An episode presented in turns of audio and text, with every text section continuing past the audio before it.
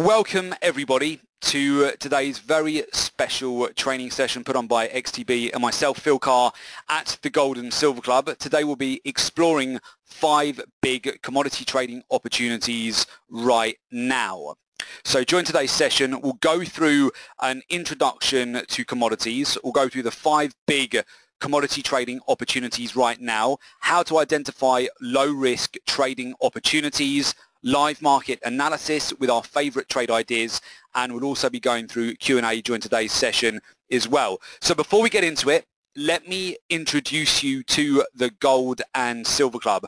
The Gold and Silver Club is regarded as the go-to authority on commodities trading. As internationally respected experts, our analysis and our opinions on the metals, energy, agricultural markets, they're routinely sought by major financial television channels and publications which includes Bloomberg, Reuters, CNBC, the Financial Times, the Wall Street Journal. It's a pleasure to be here today presenting with XTB as well. Over the last 10 years, myself and my team of experts have trained and mentored thousands of private traders from all over the world on our exclusive research-driven strategies. We'll be discussing that in more detail on today's session. The commodities that we trade at the Gold and Silver Club, the most lucrative markets include the following. We trade the metals, we trade gold, silver, copper, palladium and platinum. With the energies, we trade WTI crude oil, Brent crude oil, natural gas, and with agriculture, we trade corn, wheat, cocoa, coffee, sugar, and soybeans. So these are day-to-day the main commodities that we trade at the Gold and Silver Club.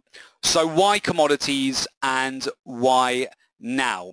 Well, this month, Goldman Sachs sent out a report to all of its clients indicating the best time to invest in commodities is now. Now this view from Goldman's was based on three fundamental factors coming together at the same time and that is economies around the world are growing which of course is good for commodity demand.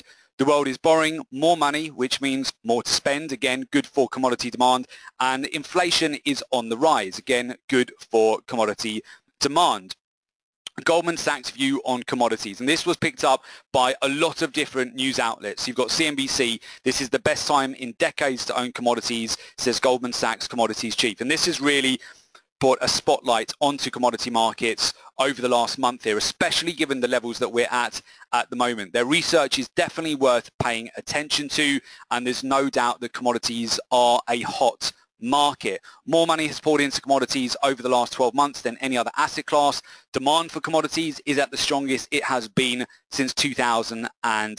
In the last 12 months, 51 billion has poured into the commodity markets. And what we want to have a look at here is the actual cycle that we're in at the moment. We'll have a look at the Reuters commodity index very shortly as well, but over the last commodity super cycle, commodities returned a staggering 300% gain over a 10-year period. Um, we're at the cusp now of the potential to come all the way back from a very oversold condition on the commodity index within the current cycle. So where are we right now within the commodity currency cycle? So essentially we are right back at the lower end of these recent channels. In fact, we've been gone through this very large correction over the course of the last few years where we've essentially reached the bottom over 2015 to 2016 after we've seen the Federal Reserve start to increase interest rates.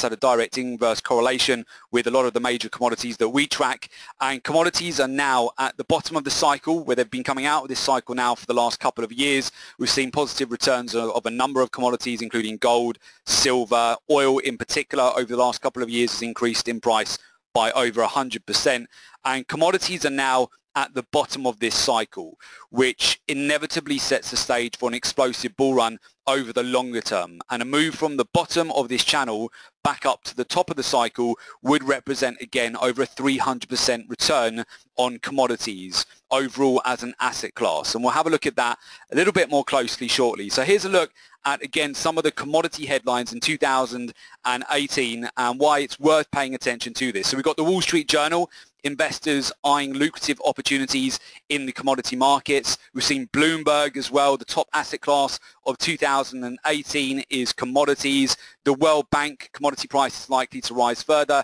in 2018 and we've seen special reports from the Financial Times as well. The Goldman Sachs wake-up call, it's time to tilt towards commodities in your portfolio. So you, if you have been waiting on the sidelines for a really good time to get into commodity markets, we'll have all different types of experience today on today's webinar and the session now is a really good time to take a serious look at these markets before we do see the next surge up in price. So this is the Reuters Commodity Index. I've just got an additional screenshot. This is taken literally about 20 minutes prior to today's webinar and you can see here where we're poised with the commodity index at the moment. We've seen a pullback over the last month. Now this has been a result of uh, several different factors, including the US dollar, which has broken out to 11-month highs, which has put pressure on a lot of commodities. We've also had Trump at the beginning of the week as well, with his signaling additional trade tariffs on China, which caused a big move lower on a lot of soft commodities and the grains as well. We saw big sell-off on soybeans, on wheat, on cotton, on corn, and overall the commodity index has had quite a large, steep fall over the last month, which poises it right at the bottom of this major trend channel. Now, this is a trend channel which has been in place for approximately just over a year or so, and we've been basing with the commodity index over the last couple of years. But we're, we're right now at a very extreme oversold condition on gold, on silver, on copper, on platinum, on oil, which has dropped now over 10% to the downside too. And we'll take a look at that as I go through some of the major commodity trade ideas that we're looking at at the moment too.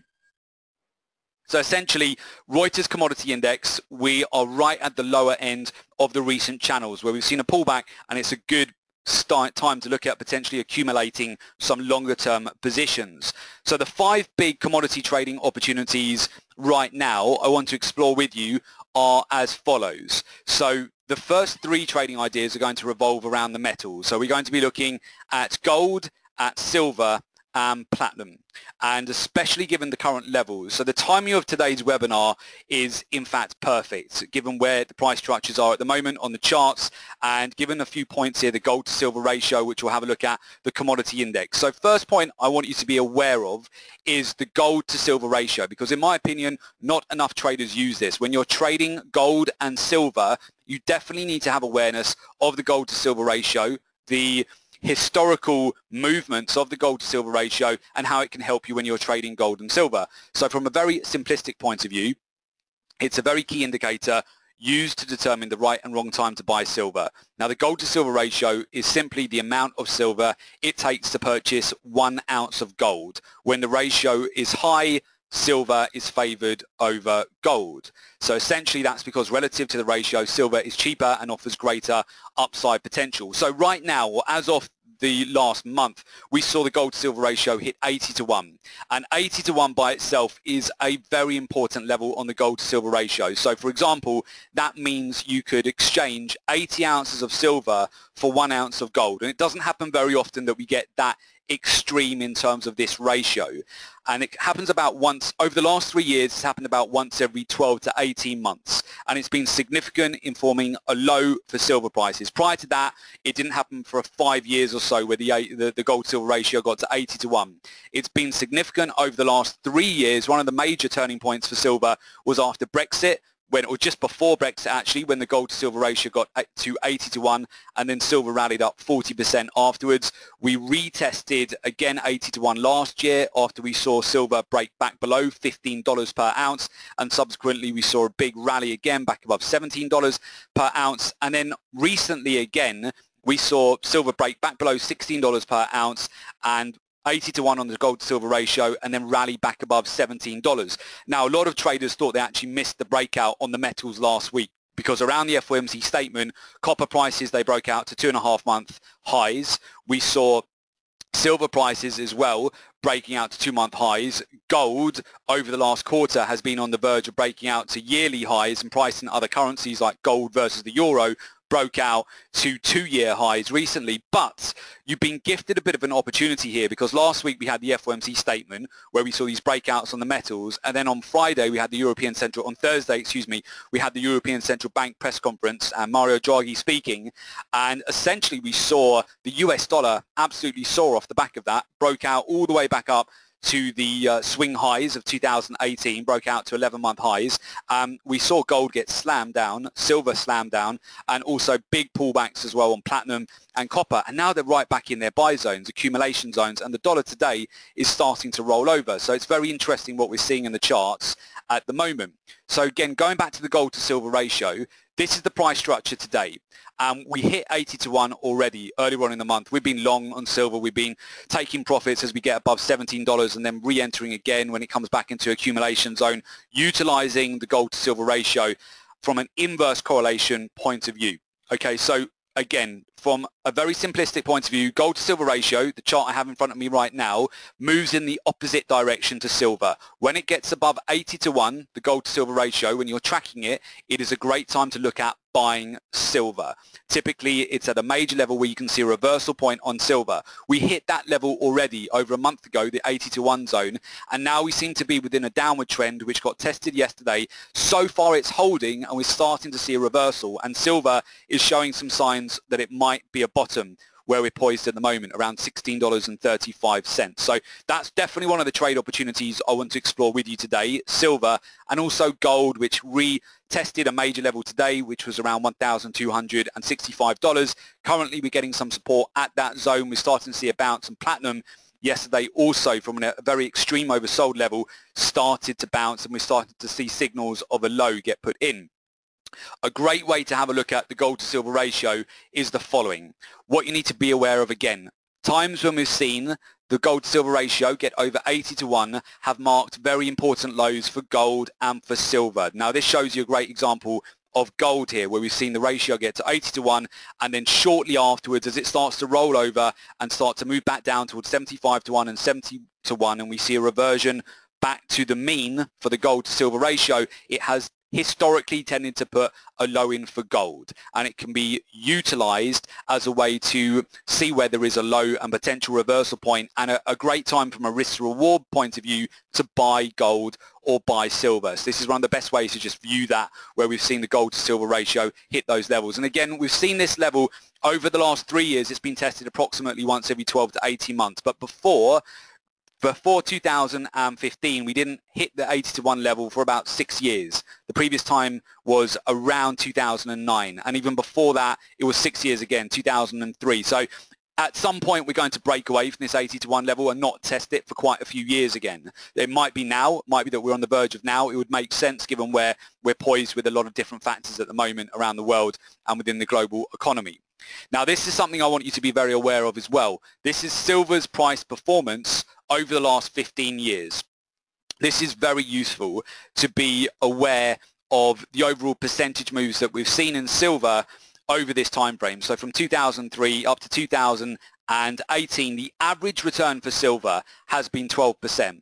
But the years where the gold to silver ratio tests 80 to 1 or higher is where you get these big outlier years. So look at 2003, 2009, 2015 to 2016 and last year and then we've got this year again. So again 2003 on a, on a year where the gold to silver ratio hit 80 to 1 the return by the end of the year was 23% and then in 2009 silver returned 47%.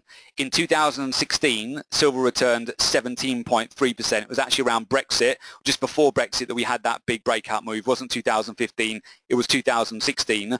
Last year, when that ratio hit 80 to 1, silver delivered 7.1% return, and we've hit that level again recently. And silver right now, it's negative almost 4% for the year. So you can see between now and the end of the year, if we, no guarantees of course, but if we follow what we've seen in previous years and we go with the average there, which is normally 12% return for silver per year and especially increased returns on years where the gold to silver ratio hits 80 to 1 or higher, then we've got something very interesting that we're looking at right now is silver trading at around $16 and 35 cents per ounce right now, and it's negative minus 3.8% on the year. So anybody, any funds, institutions that bought metals at the beginning of the year, they're flat or they're actually they're negative now on buying gold and silver from the beginning of the year. But I could certainly see them starting to establish fresh positions now as we go through the summer into typically a very strong seasonal time as we go into August, September and October. Those the best performing months of the year for gold and silver prices are January, which is very strong. Then you've got August, September, and October. And we're literally coming into some of the strongest times of year once we bottom out over the summer. So silver, absolutely have on your radar. We'll have a look at that in more detail on the charts shortly. But I want to also go through gold with you as well.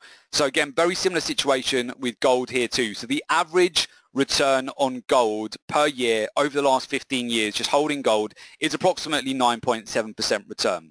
It's been more significant again on two factors, years where the gold to silver ratio hit 80 to 1, and then we saw a reversal in price, and also more recently, since the Federal Reserve started increasing interest rate hikes, which has occurred over 2016 and 2017. So last year we saw a return on gold of 13.6%, and in 2016 the return was 9.1%. That's if you just buy it and hold it throughout the whole year. You buy in January, you hold it until the last day of December. That's the sort of return that you've been looking at on average with gold, 9.7% over the last 15 years. Now where we're at right now, gold is now turned negative on the year. It's minus 2.3%. We're trading under $1,300. At the peak, it was trading around $1,365 this year. If we were to see about a 10% return from the current price, which is 1,200 and about 65 US dollars to 70 dollars at the moment, it's starting to get a bid just tonight. We could see easily gold reach 1400 by the end of the year just within previous performance for gold, especially given the factors that I've just mentioned on the interest rate hikes, also providing support for gold, and also where we're poised with the gold to silver ratio. So gold we'll have a look at very shortly on the charts as well, but just from a previous performance point of view, any funds or institutions and investors who bought gold at the beginning of the year back in January, they're sitting at a loss. They've made no money if they've just bought it and hold it. That's not the strategy at the moment buy and hold is not going to make you a great deal if you've done that from the beginning of the year in January. The best way to have traded commodities, including oil, gold, silver, platinum, copper, and a number of other commodities has been swing trading and it's been the best way to take advantage of that. So it's not buying and holding and waiting for the price to go up. That's not being the way to capitalize on commodities this year. It's very much swing trading which we take advantage of at the Gold and Silver Club and day trading as well, especially on news items non-farm payrolls, FOMC statements, GDP data, any major news that moves the market, and any major moves that, that any major news that moves the US dollar. So now let's have a look at the US dollar. I'm sure a lot of you are very aware of this the US dollar's impact on most of the markets, but in particular, there's a very direct inverse correlation to gold and the US dollar index. Now, it's not always like for like 100%. Sometimes there's a disparity, and during some safe some um, times of geopolitical unrest, we we do see US dollar get a bid as a safe haven and gold as well. They can sometimes rally at the same time, but for the most part, they tend to be inversely correlated. And certainly of late with the US dollar breaking out even overnight to 11 year 11 month, excuse me, 11 month highs, gold has broken down to six month lows. It's a very clear inverse correlation. When you're trading news, so if it's an FOMC statement, European Central Bank announcement, if you're trading non-farm payrolls, always look at the dollar. Look at what, what the dollar is doing as well. Don't just look at the market that you're trading directly, whether it's a currency or whether it's gold, silver or another commodity, make sure you have the dollar up on your screens because if you start to see a reversal on the dollar and it's not playing out within the current asset class you're trading, expect it to shortly. Sometimes there's a bit of lag time, but overall there'll be an inverse correlation with the US dollar with most other FX pairings and also most other commodities as well. It's not always 100%, but it tends to be stronger on major news items major news items being non-farm payrolls or FOMC statements. So those can, of course, have a tremendous impact on commodity prices, gold, silver, especially. Now, the FOMC announcements are eight per year. There's eight scheduled FOMC statements per year. Now, what we've found is actually there are 16 really good trading opportunities of the Federal Reserve. So you have eight FOMC statements per year Four of those, you have the press conference afterwards with Jerome Powell, which can be tend to be higher volatility. But then Three weeks after the FOMC statements, the minutes of the FOMC statement are released. And this year, the minutes of the FOMC have seen just as big a moves on the market as the actual statements themselves. So it actually provides you with 16 trading opportunities per year if you're trading the metals, if you're trading FX markets, if you are following this closely, and that's released at 7 o'clock London time on a Wednesday, that's when they come out. That will be three weeks after the FOMC statement. So you've got a lot of trading opportunities with the Federal Reserve and you always should have those in your calendar. As a trader, you, you need to just monitor your open positions before you go into an FOMC statement, square up where you need to, but get ready for trade opportunities afterwards as well. Jerome Powell, as head of the Federal Reserve, currently has more influence over the US dollar's value other than Donald Trump than any other person. His speeches, they're followed very closely and Mario Draghi, but his speeches are followed very closely by traders and present regular news trading opportunities. But it's definitely high impact, the FOMC statements of Federal Reserve announcements. Now, what a lot of people don't seem to be aware of or, or know, some of you I'm sure will be aware of this, but it's actually what we tend to see on FOMC statements where the Federal Reserve increase interest rates is the opposite of what you might logically expect to happen in the market. So you might think, okay, the Federal Reserve, they've increased interest rates, therefore we're going to see a, a bounce higher in the dollar and we're going to see commodities sell off or we're going to see the metals sell off. We've actually seen the opposite occur. So what tends to happen is in the anticipation of the Fed increasing interest rates and there's uh, so far there's been two this year. There's expectation there's going to be two more between now and the end of the year. It normally gets priced in ahead of time. So traders, they're all buying up the US dollar in the anticipation that the Federal Reserve will go ahead and increase interest rates. The Fed go ahead and in increase interest rates, and then what normally happens is the dollar sells off and gold breaks out afterwards. Within 24 to 48 hours, you get a gold breakout.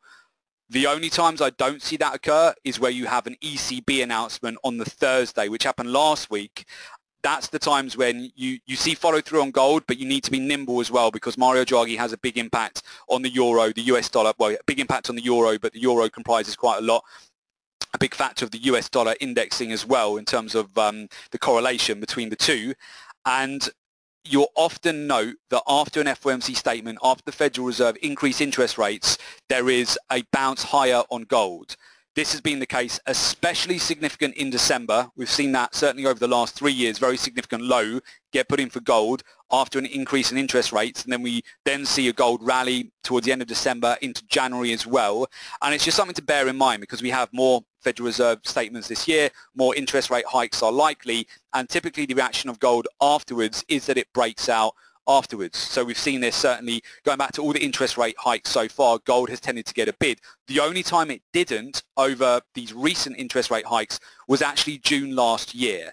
And the re- we've also seen that so far this year, but it was a bit of a delayed reaction you see last year because gold and silver, they continued to sell off until the end of June for about another two weeks. Then they bottomed, but then again they came out and they broke out to the highest levels of the year. So they came out and broke all the way back up to $1,350 within a typical time frame that you see over July, August, September, which is the strongest time of the year. So again, gold right now is trading approximately 1,270 US dollars per ounce. My expectation, there's nothing guaranteed, but my expectation is that within the next couple of months, we should easily be trading back towards the mid-range there, so $1,300 up to 1,350. That would be my expectation, that over the summer months, July and August, that we'll get back certainly above 1,300 and we'll start to make that move back towards the midpoint of the recent corrective correction that we've seen on gold. And then we'll get ready for the next FOMC statement that starts to come out later in the year as well.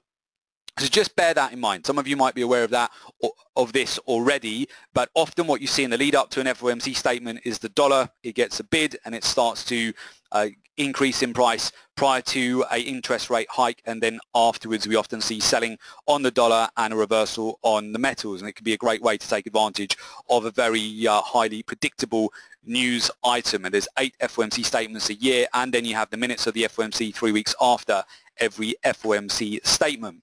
Then of course you have non-farm payrolls and I'm sure everybody knows non-farm payrolls is um, a great trading opportunity the first Friday of every single month. Essentially why is that important? Well the Federal Reserve assesses jobs data to determine whether the economy is strong enough to withstand interest rate hikes. So we've certainly noticed at the Gold and Silver Club that typically actually on a non-farm payroll, it's traded differently to how you would trade an FOMC statement, the reaction of the markets.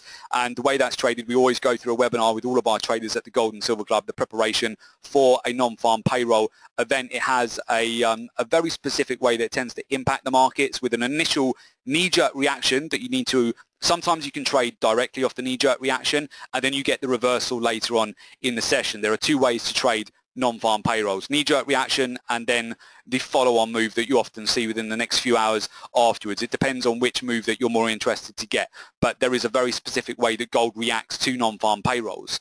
And then you want to marry that up. Uh, so again, from a research-driven point of view, you want to marry up, if you're trading the metals, gold and silver, you want to marry this up with how they move from a cyclical point of view as well. So typically, again, very strong months of the year for gold and silver. January, we've seen that time and time again. Go back through the chart, go through the month of January. It's been a very stellar and strong month for gold prices over a, a number of years. It's one of the strongest performing months of the year for gold. Normally, from a cyclical point of view, we bottom out over June and July. If you overlay this chart, a seasonal point of view, over what has happened to gold so far this year, it's very similar in terms of the corrective moves that we've seen over May, where we've seen a, another downward trend after the dollar has gained a lot of momentum over the last couple of months. And we're now at a point here as we get towards the end of June where normally we start to put in a low. We bottom out typically over June and the start of July and we're not too far away from that. We're about what are we about 10 days away from the going into July now so we're we're not far off from that in terms of trading days it's less than that probably about seven trading days until we move into July and then we could potentially form a bottom so I think we're probably there soon which again is why today's webinar is great timing we'll have a look at the chart shortly but the anticipation is that we'll get supported around the next couple of weeks here, two to three weeks, we'll bottom out. We might have bottomed already, but we need a bit more confirmation. And then we'll set up for a rally as we go into a very cyclical, seasonal, strong time of year over August and September as we go into the wedding season in Asia, where typically gold demand increases as well. I mean, just to give you an example of this, we have traded this effect at the Gold and Silver Club for a number of years and the move that we see at the beginning of January can be further compounded by what we see hedge funds and uh, essentially institutions starting to do with regard to the way that they're positioning themselves at the beginning of the year. So we have a look at that in a bit more detail. Often when we're looking to go long gold at the end of December or beginning of January, and any time of, we track this every single week, but it's very uh, significant at the beginning of the year because a lot of funds and institutions, they, they put aside a certain amount of capital into, uh, of course, gold as a bit of a safe haven and a hedge against other asset classes at the beginning of the year. And uh, often we can see a, a large positions go onto gold at the beginning of January, which often marries up with a great buy opportunity. And we've seen again here, gold was confirmed by market sentiment, hedge funds increased their bullish positions on gold by 150%, confirming the market was about to rally. So based on where we were seeing both the, the price structure of gold at the time and what we were seeing as well in terms of the net long positions from funds. We've executed a long position and again here you can see the entry levels that we've just got into. So this was going back to the beginning of 2017. We've done this most years and also the beginning of this year as well. I'll show you that trade but essentially getting in on that move early on and then just capitalizing on the following breakout. So over 2017 that delivered 1,830 points over that seven-week period.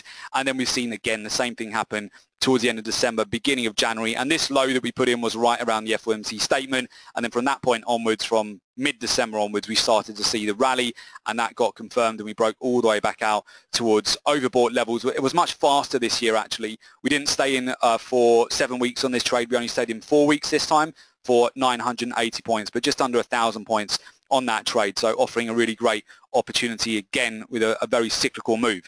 So again, just going back to typical returns that you see over the course of the year, again, the strongest months of the year for gold to the upside. And of course, you can benefit on the sell side. That tends to be in the spring and more recently, actually, the action that we got last week with the recent correction on commodities. We've been shorting copper in particular. It's been our third position in a week that we've been selling short into copper. And now we're looking to re-establish positions on platinum, gold, and silver, which I'll show you on the chart shortly. But again, from a seasonal uh, performance point of view, January tends to be a very strong month for gold. August, normally strong. July can be flat, but it depends on the correction over June as to how much upside we see in July.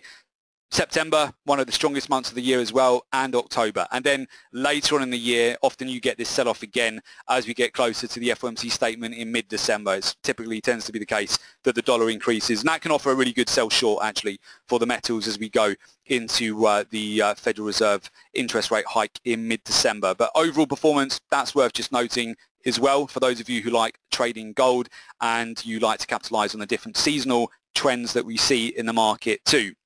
From a, a price structure point of view, so when you're looking to take a trade, obviously you can marry that up with fundamentals, your research, you can have a view on the market and what you need to do. And then you want to get in with relevant levels. You want to be looking at, okay, so where is the market starting to reverse? At what point should I be looking for an entry or an exit? Where should I put my stop loss? That's what more um, technical levels that we would look at on the chart. And we'll go over to my charts very shortly as well. A, a great technical setup to look at when a market is starting to bounce and form a, a, bottom is a V-shaped reversal and it's very straightforward to spot these in the market. They can offer really good uh, signals especially once the neckline has broken. You can get aggressive on these if you can spot them early enough when they start to break out. We're potentially starting to get there a little bit on platinum at the moment and we're starting to see some rejection candles form as well on gold which we'll have a look at shortly but they need a bit more momentum to the upside to confirm a V-shaped reversal is in place, but they are a great way to trade quite explosive breakouts and form a bottom in commodity markets. So a breakout would look like this. We get a V-shaped reversal and then you get the significant breakout. But if you can get in early on the move, you can get uh, a lot of uh, points, uh, a good risk to reward.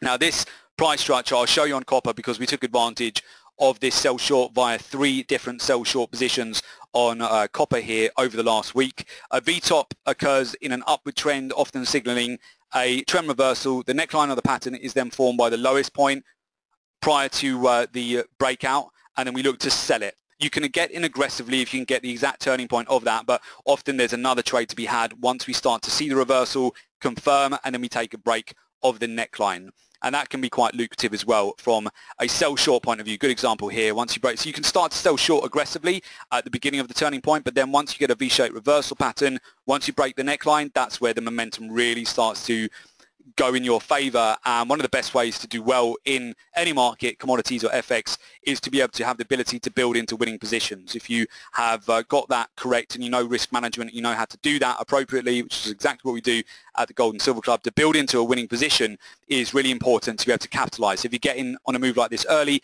and then as the trade moves into your profit, you start to be able to build into a position without any additional risk, that's ideal. And uh, then we move over to trade idea number four. So again, trade idea one, two, and three, that is gold, silver, and platinum, which I'll go through with you in more detail on the chart. I need the chart to show you platinum in a bit more detail because right now the gold to platinum ratio is the most extreme it's ever been. So relative to the price of gold, platinum is actually the cheapest it has ever been in terms of the platinum to gold ratio. And I'll show you on the platinum chart shortly because we are quite interested in platinum where it's poised at the moment. Now, a lot of you will be aware that tomorrow is a big day, or even today, in fact, but tomorrow is the is the major day for crude oil because we have the uh, OPEC meeting, and the uh, OPEC meeting is very significant, happens twice per year. So the next OPEC meeting is scheduled to be held, well, tomorrow in Vienna, where we go to get an outcome of the meeting. So what is OPEC, and um, why should you be interested? Well, the OPEC meeting essentially, excuse me, essentially is taking place twice per year and it's where the organization sets oil production quotas for each of its 14 member countries. So these quotas, they're important because they affect the global supply of oil and in turn its price as well. So OPEC's members control more than two-thirds of crude oil reserves and currently supply is approximately 44% of uh, world's oil. So the production quotas set at OPEC meetings, they can have significant impact on the global supply of oil and a major influence on prices. Now the OPEC meeting is one of the most important dates in every trader's diary. Again, there's two a year and the next one is coming up tomorrow. So again, great timing for today's session to look at oil as well.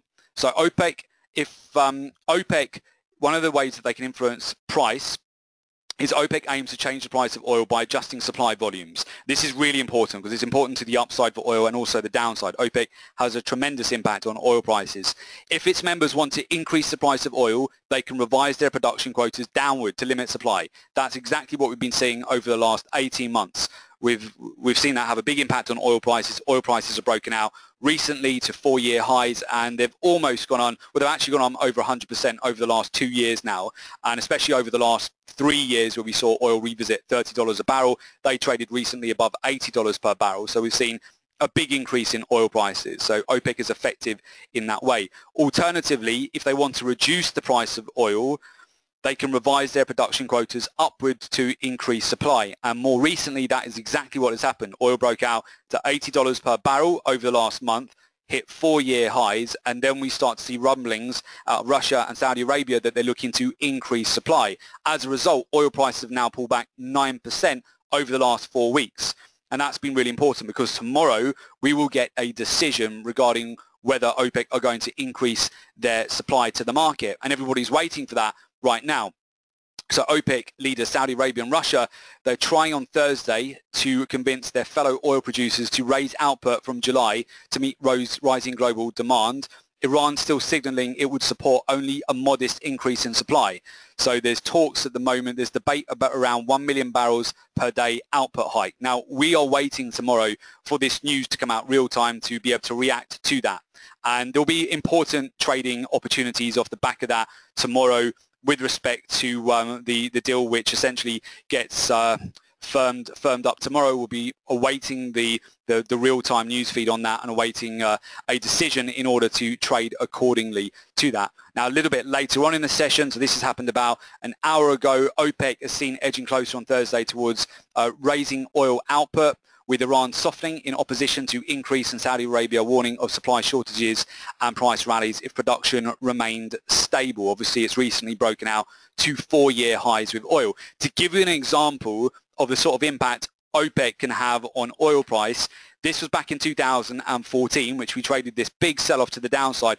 OPEC did not cut their output, and with that, without the additional cut in output, we saw the price immediately sell off, even though oil has broken down 9% over the last month.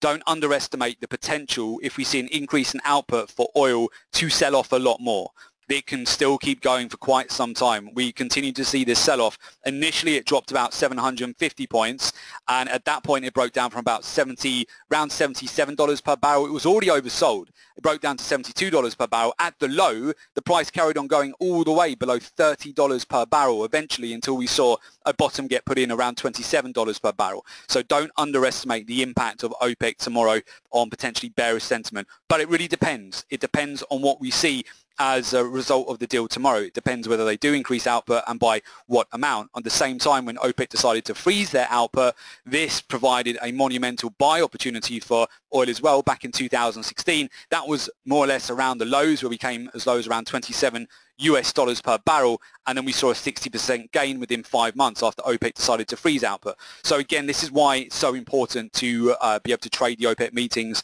especially if you're trading oil, to understand what sort of impact they do have on prices because it can be very significant. Then what you want to look at is you marry that up with the seasonal cycles as well. So where are we at the moment within this cycle? Now the cycle tends to be very strong on gold and silver. Oil, it tends to be more, more predominantly impacted by fundamentals as well and uh, oil reports and I'll go through the, the other reports that we look at very shortly with you as well but from a seasonal point of view normally in the summer months as you see especially in the northern hemisphere you see an increase in summer driving and overall you tend to see more uh, usage on oil, more demand for it, and normally from a, a, seasonal point of view, oil tends to bottom out over June and July. It's already had a very significant sell-off. If for whatever reason oil happens to uh, start to find support tomorrow and the low is in already, there is a lot of upside for oil considering where it's pulled back over the last month. And it could also set up for quite a strong rally, especially given where we are within the commodity index at the moment as well and the fact that the US dollar looks like it might be on the verge of starting to stall a little bit around the 11-month highs. We can look at that on the chart very shortly as well. Now again, the US dollar has a direct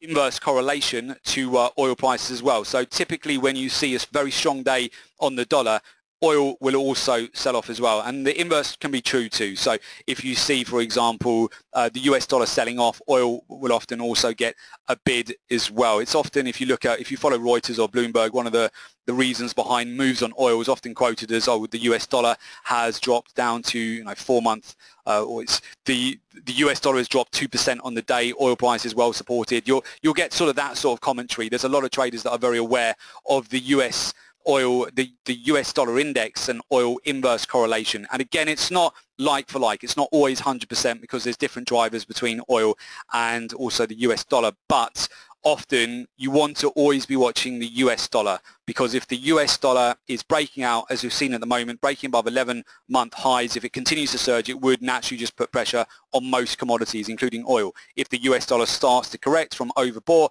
and we start to see a top get formed, then it starts to correct further, it would provide some degree of support to oil as well as other commodities as well. So again, it's well worth when you're trading commodities being aware of what the US dollar index is doing as well. Now this is also important as it relates to oil. Historically, over the last 30 years, every time oil has dropped to significant lows, prices have eventually bounced back to hit fresh multi-year highs. And this has been the case time and time again. We've seen this happen from a cyclical point of view frequently. And of course, we want to see whether at the moment we're at a point where we might start to turn again. The potential upside in the current market cycle for commodities still has a long way to go, as uh, also pointed out by Goldman Sachs' recent report too. Now, another data point you want to look out for is every single Friday we have the oil rig count, and that will be coming out tomorrow as well, just after 6 o'clock London time. The Baker Hughes oil rig count, it's a very important a barometer for oil drilling industry. When drilling rigs are active, they consume products and services produced by the oil service industry. The active rig count acts as a leading indicator of demand for oil prices, and the Baker Hughes rig count data is known to have a significant impact on oil prices immediately after the report is released. If you're trading oil and you've ever noticed on Friday, it suddenly starts to gain momentum between 6 o'clock to about 10 o'clock London time, it's because of the oil rig count. Of late, we've seen the oil rig count grow up to the highest level in approximately since April. Uh, with that, that has put pressure on the downside into the close on Friday. Last Friday, again, oil sold off quite significantly as we got towards the close, and part of that was due to the oil rig count increasing yet again. So it does have an impact, and you definitely want to follow commitment to traders data, uh, or be aware of it at least. So that's really important data as well. That weekly report details traders' positions in most of the futures markets in the United States. Data for that report is required by the CFTC from traders in markets that have 20 or more trader holding positions large enough to meet the reporting levels established by the commitment of traders, the CFTC. So, we're, excuse me, within the Commodity Futures Trading Commission, the CFTC, and that data is released every Friday. We get it in London uh, after 8 o'clock uh, in the evening, so it comes out just before the close. That we're able just to have a look at that data and just get a sense of uh, what the funds and money managers, uh, how, how they've repositioned themselves over the last week. So a good example here of um, commitment of traders data goes back to where we saw the price come all the way back down to 27 US dollars per barrel, which was amazing when oil came as low as that. And then we started to see research showed us hedge funds accumulated a bullish long position on oil of 600 million barrels, the highest level since 2011. That's before the prices really started to break out. So you can see they're already getting ready and they're starting to establish their positions. And that is where we saw this move on oil. So oil was starting to get a bid around $28.81 per 81 cents per barrel, and we could see the potential for a reversal at that point. And then we saw this nice strong breakout, 750 point move in the course of four weeks there. So really strong rally to the upside. But again, the commitment of traders data is very useful to be able to gauge what the overall funds are doing, how they're positioning themselves over the last month, we've continued to see a reduction on the overall net long positions on crude oil. At the moment, we're almost flat. It's slightly down, actually, over the last week, but we're still nowhere near the lower levels that we've seen earlier on. We're going back to last year with regard to net long positions on oil.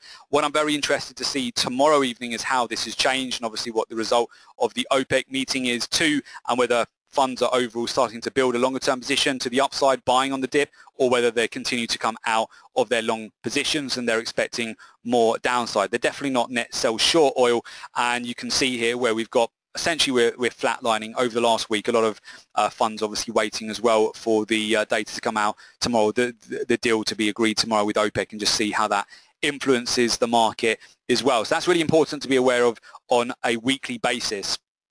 And then finally, with the fifth trading idea today, it's copper, but I'm aware that um, not everybody maybe is used to trading copper, and to a certain degree, you can trade it via Australian dollar, US dollar. There is some correlation, which I'll talk you through with a commodity currency, but copper has been really good to us, and uh, certainly we've had three uh, three sell short positions over the last uh, week, and prior to that, before the FOMC statement, we had long positions where we capitalized on a breakout to two and a half month highs. And I'll have a look at that with the chart with you very shortly.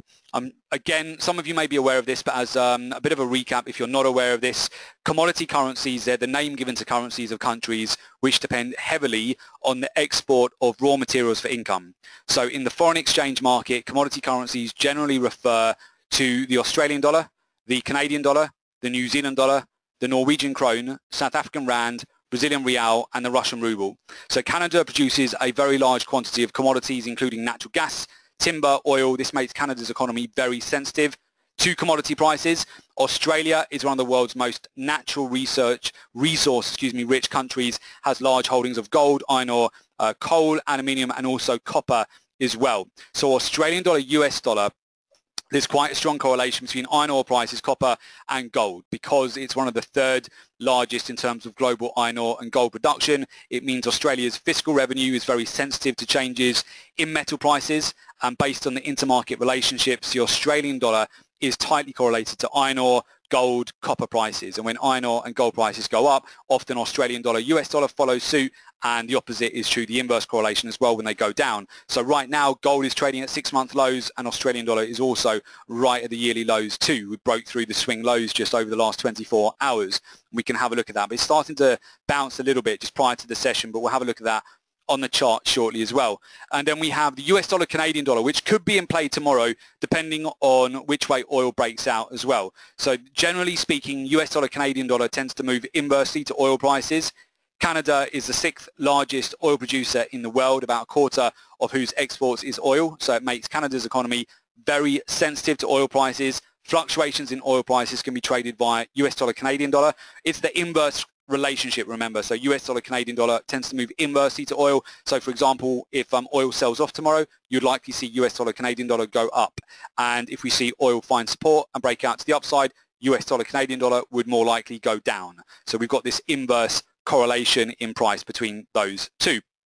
So with that, I hope that gives you uh, a little bit of a sense of what we're looking at in terms of uh, some of the main markets that we're tracking at the moment and what we're looking at in terms of correlations. I've got two different templates here that I want to go through with you today. One is very simplistic and it's more of a raw chart and the other can be more detailed. It just depends on what level of indicators you want to have a look at today. But I'll keep it simplistic first of all, just so you can get a sense of what we're looking at right now because today's webinar is uh, five big trade ideas so I want to go through those with you and what we're looking at. So hopefully I've given you a bit of a sense of the research, the cycles, the fundamentals, what we look at and then we can move over to the technical. So once we've got a view within all of our research of what is going on in the wider markets we can then start to look at what we can position ourselves with trade opportunities. So I guess it's only fair to start off with the US dollar and the US dollar had a breakout earlier on today and it looks to me like a false breakout. It's a bull trap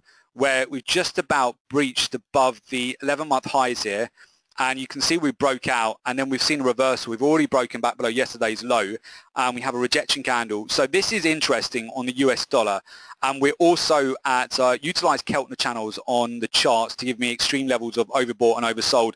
They tend to work very well with commodities. They're not a general setting on your MT4. It's a very special custom indicator in order to get those, uh, which we have at the Gold and Silver Club. But essentially, you can see here where we have reversed from this 11-month uh, high today on the US dollar. Remember, at all times, look at the US dollar when you're trading commodities. It will help you to get a sense of uh, whether we are at a point where we could base and uh, start to get some support and reverse or not.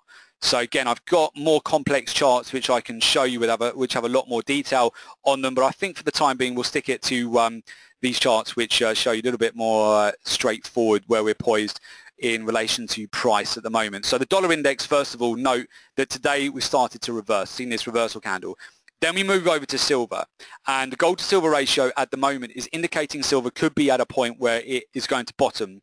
We don't quite have that additional confirmation but silver has moved spot on within these recent channels. You've got support which is basically uh, just above $16 which has been a great buy zone to buy since February. You can't go far wrong just buying silver when it gets to around $16 or just above that level and it's worked out really well in terms of just trading this within this trend. So you can essentially buy the accumulation zone, take profit at resistance and if you're uh, extra bold you could short silver when it gets towards around the $17.30 zone. It's found resistance at that level several times. But you can see very range bound market on silver.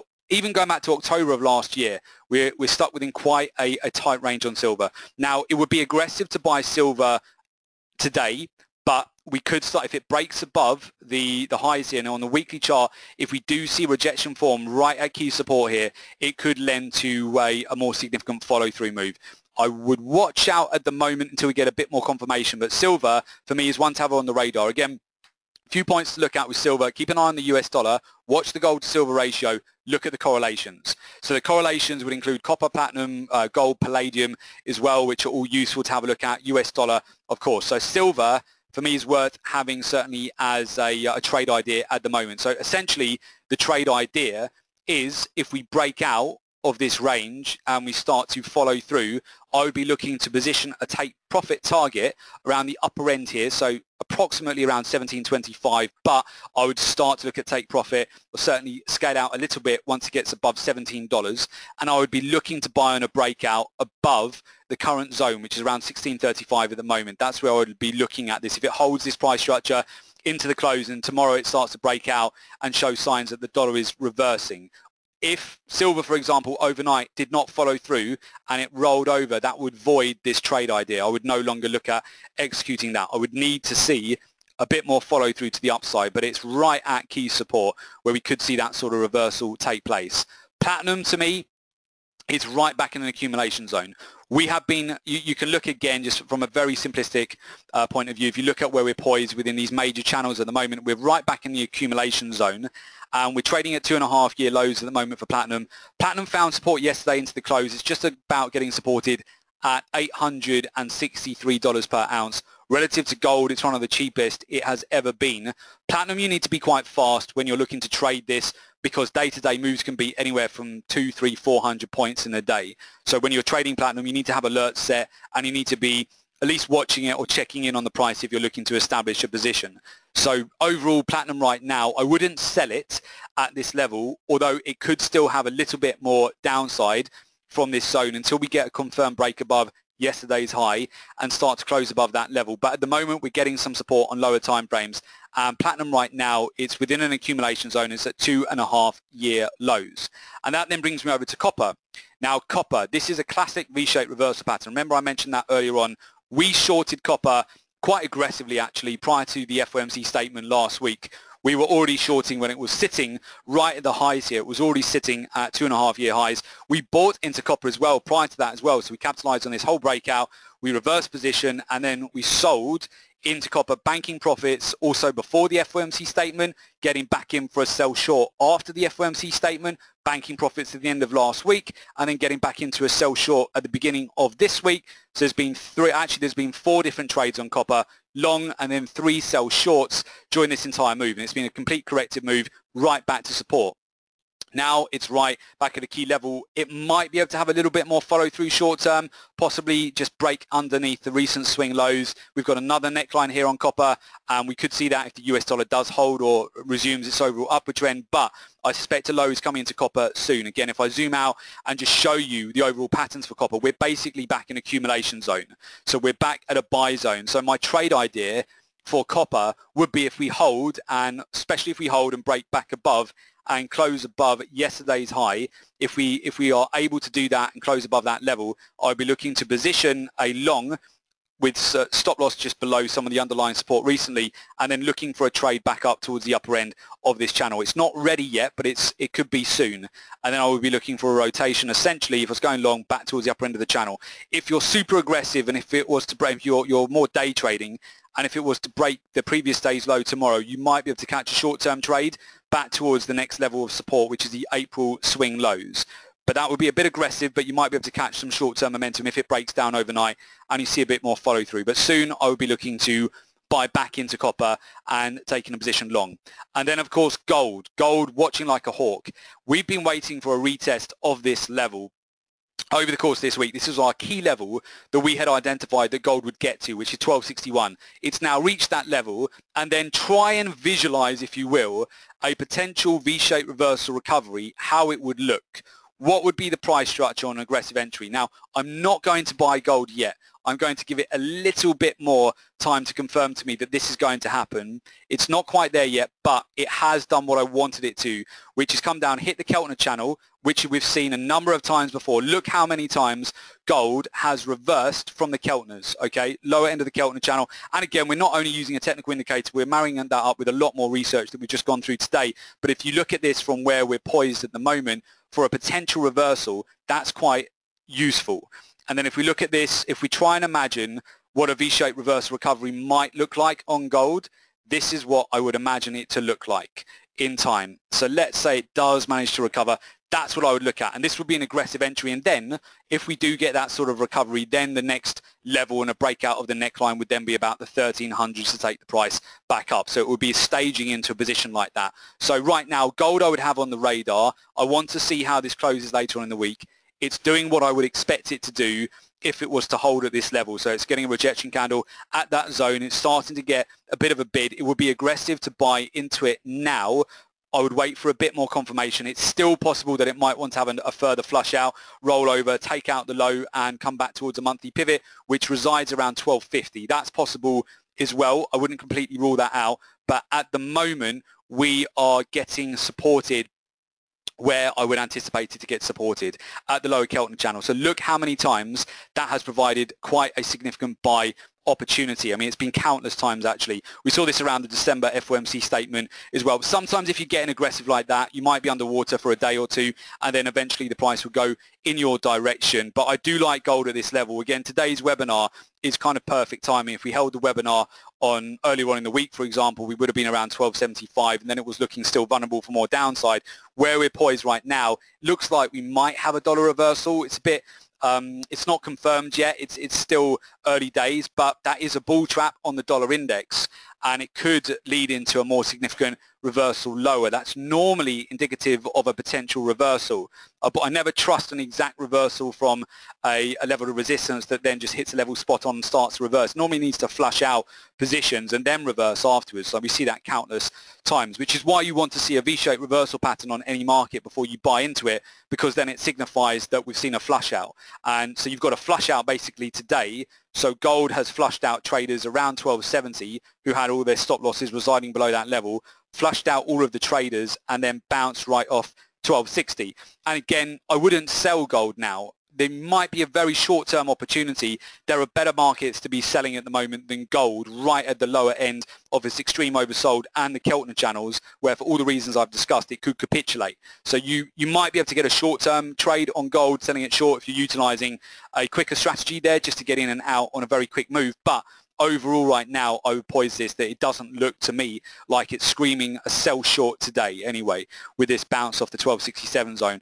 But we'll see how that continues to form later in the week. Again, from a trade idea point of view, it's in the very early stages and it would be aggressive to go for a buy at this point. So I'm going to wait. But I can see this potentially moving into a V-shaped reversal recovery. That, again, this trade idea would be void if the price does not get any additional momentum and then it rolls over. It's not quite a capitulation. So it's not a, a, capitulation move is probably what we're seeing on the pound. Yeah, the pound US dollar is more, more akin I'll show you this just because of price structure, okay? That's more of a capitulation. I prefer to see that sort of a move to give me a sense that we've actually formed a bottom and we're, we're starting to see a reversal. That would be better to see that on gold. We're not seeing that at the moment, but it doesn't mean that we haven't got the low in because we have seen these sort of shallower retracements of late on gold. So gold is the other trade idea. So we're looking at gold, platinum, and silver, and potential reversal on the dollar.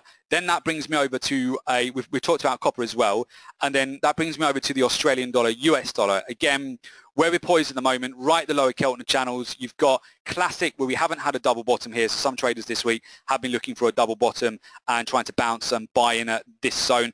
Most traders who would have been long the Australian dollar, unless they've had a really significant stop loss, would probably have been stopped out already because we've breached through the previous swing low from May. We've taken out that level. And where I'm looking at it is we're, we're at the lower Keltner channel at the moment and we're starting to see some signs of reversal what I need to marry up for me in order to see this follow through is from a technical point of view, it needs to do uh, a few points here, needs to break out above today's high, needs to close above that level. We need to have a positive uh, close on the week as well. But also what I want to see in terms of some of the other markets. I want to see copper get supported.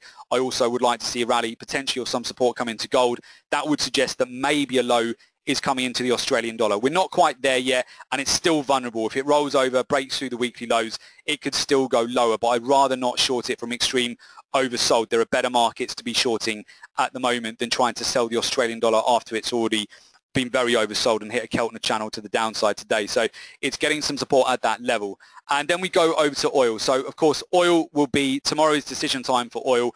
We've got the OPEC meeting. So what is interesting about oil?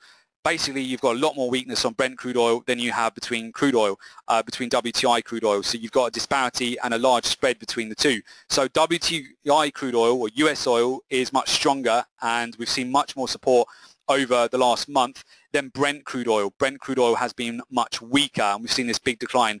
And it was going to be interesting tomorrow. One of the the best ways to actually uh, trade oil, uh, one of the, the, the, ways to look at very key levels is trading off also major pivot points. So oil responds very well to pivot points. I'm on the monthly pivot with Brent crude oil. I think if we get a bearish announcement tomorrow off OPEC, we'll break that monthly pivot and we'll probably shoot back towards some of these extreme levels, back towards a weekly pivot below and possibly the next pivot below that. Could be quite an extreme move to the downside. I think if we if we get a negative announcement tomorrow, Brent would, would, would be better to be selling short versus um, WTI crude oil. But if it's positive, I'd be more inclined to go long WTI crude oil. Price structure has already been holding up oh, around the weekly uh, the monthly pivot. Look how many bounces we've found at that zone. Only a brief break below that level at the beginning of the week, which was basically because of the open. So the Sunday night open, it just gapped lower and then retraced immediately it's getting well supported at that level. And if it's bullish tomorrow, if we see that a lot of this um, OPEC meeting has been priced in already in terms of potential oversupply to the market, if that starts to break out tomorrow, I'd be more inclined to look to get long on WTI crude oil. So I'm more interested in buying WTI crude oil if it's positive for the oil market in terms of upside potential for oil prices, but if it breaks down to the downside, I'd be more inclined to, uh, to take advantage of a sell short on Brent crude oil and just take it below the weekly, uh, the monthly pivot, and then start to look for additional uh, correlation to the downside there. And uh, yeah, essentially I'll be looking for a sell short on Brent, but potentially a long position on WTI crude oil, depending on what results from tomorrow's announcements. That's what we're looking at with respect to uh, oil at the moment. So again, really the top ideas that we're looking at, and I'll put it back to the raw chart, is gold where we're poised at the moment. This is definitely a market to have on your radar given where we are bouncing at the moment at the lower Keltner channels and we're currently at six month lows for gold. You want to watch the correlation with platinum which is also is at two and a half year lows, extreme oversold at the moment. And at some point, I'm expecting this reversal. And once it starts to really build up momentum to the upside, we could see quite a fast reversal there as well. In terms of if metals continue to break down and the positioning of that, I would look at the potential to sell short into copper. It really depends on whether what the timing of that occurring would be because I think if copper does break back below the, the lows here, the recent swing lows over May, it will probably shoot towards the April lows here and that could be in the region of in terms of points there, probably be a 50 point move at least for a swing trade.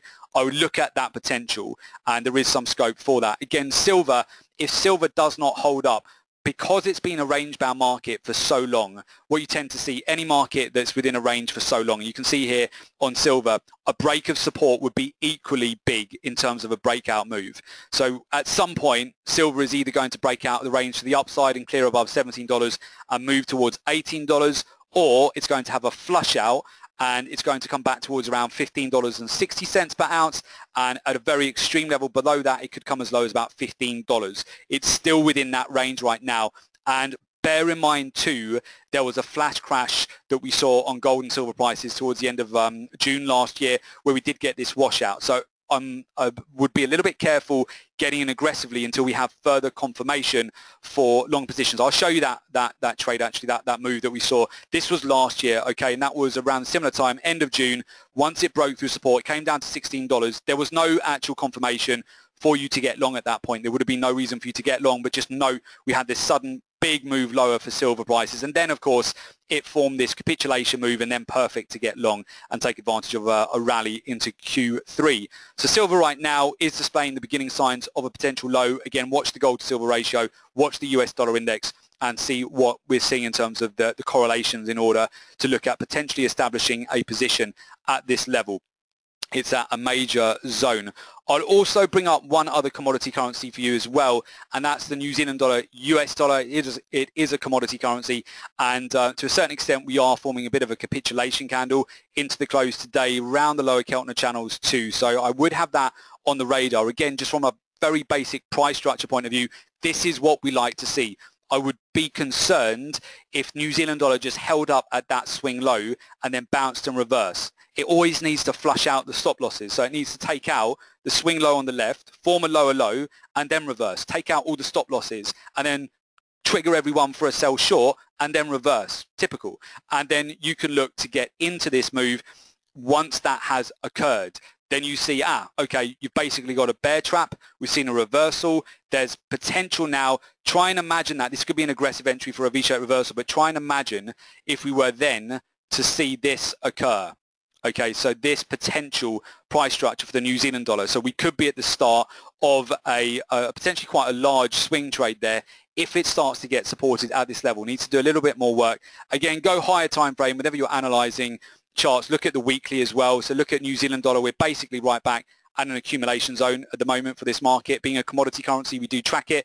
And it's a very range-bound market as well. Essentially, you can see that very clearly. We recently found support right at the lower end of this range too, and we're bouncing at that level at the moment. I'm tracking that, especially on some of the lower time frames too. Being a commodity currency, it's worthwhile having on the radar as well. Actually, also US dollar, Canadian dollar, given that it is the OPEC meeting tomorrow, and given where oil uh, is at the moment and given where the US dollar Canadian dollar is very overbought, what I would look out for tomorrow if we do see oil breakout, WTI crude oil for whatever reason gets a bid and we start to see a breakout to the upside, you can anticipate, especially given the price structure of US dollar Canadian dollar with the rejection candle that we're forming at the moment on the daily that we could start to roll over and then see a more significant reversal here for US dollar Canadian dollar. And again that would be akin to a potential it, it, would be early to get into it on the move now. I would wait for OPEC but it could develop into this sort of price structure. It's very overbought at the moment and then we could see a reversal lower okay?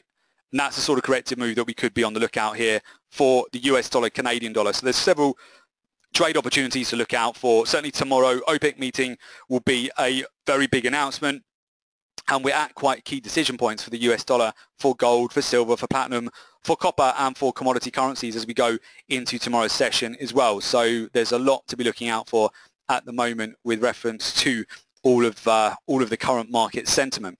Uh, so with that, thanks very much for that, Shiv and Sen. Yeah, please do keep the questions coming, uh, or we'll go through all of those. Feel free if there's any additional questions, please feel free to put those into the chat as well. Okay, so what I will do, I'm just going to go back to uh, the presentation. Those are the trade ideas that we're looking at at the moment. One of the key fundamental differences between successful and unsuccessful traders, which I'm sure you are aware of by now as well, that the uh, the amateur trading process versus a professional trading process. The amateur process tends to be only looking at technicals, so only looking at the charts and taking a, uh, little bit of fundamentals into account, but they're basing all of their trading decisions based on the charts. They don't have access to a lot of additional data that we've gone through today and um, everybody on today's session. Uh, I hope you've got value out of today's session, some of the research that we showed you, what we're looking at with commodities, some of the reasoning behind some of the trade ideas that we're looking at as well, which goes into more of a research, fundamental, cyclical point of view too purely utilizing technicals with a little bit of fundamentals tends to be why a lot of traders long term they're not consistent in the markets because they're not they don't have enough data. They're not using enough information to make their trading their decisions. The process that you want to be using which professional traders utilize and the top 5% of the most successful traders utilize research. So research very important. We've gone through quite a lot of research today on the session, but it's important to understand what has happened in the past, what could happen in the future, the impact of major news items, be aware of all the major news items, the fundamentals that are driving the market, be aware of the trends, be aware of seasonality, be aware of correlations, be aware of the cycles, marry that up with fundamentals. Then when you've got a view of a particular market, you go to the technicals to see where you could look to buy in and where you could put your stop losses and where you can get the best risk reward and your take profit but you need to utilize more information when you're trading to be more consistent with your trading. It's very important that you take into account a lot more information rather than utilizing pure technicals. It will give you a very strong edge with your trading.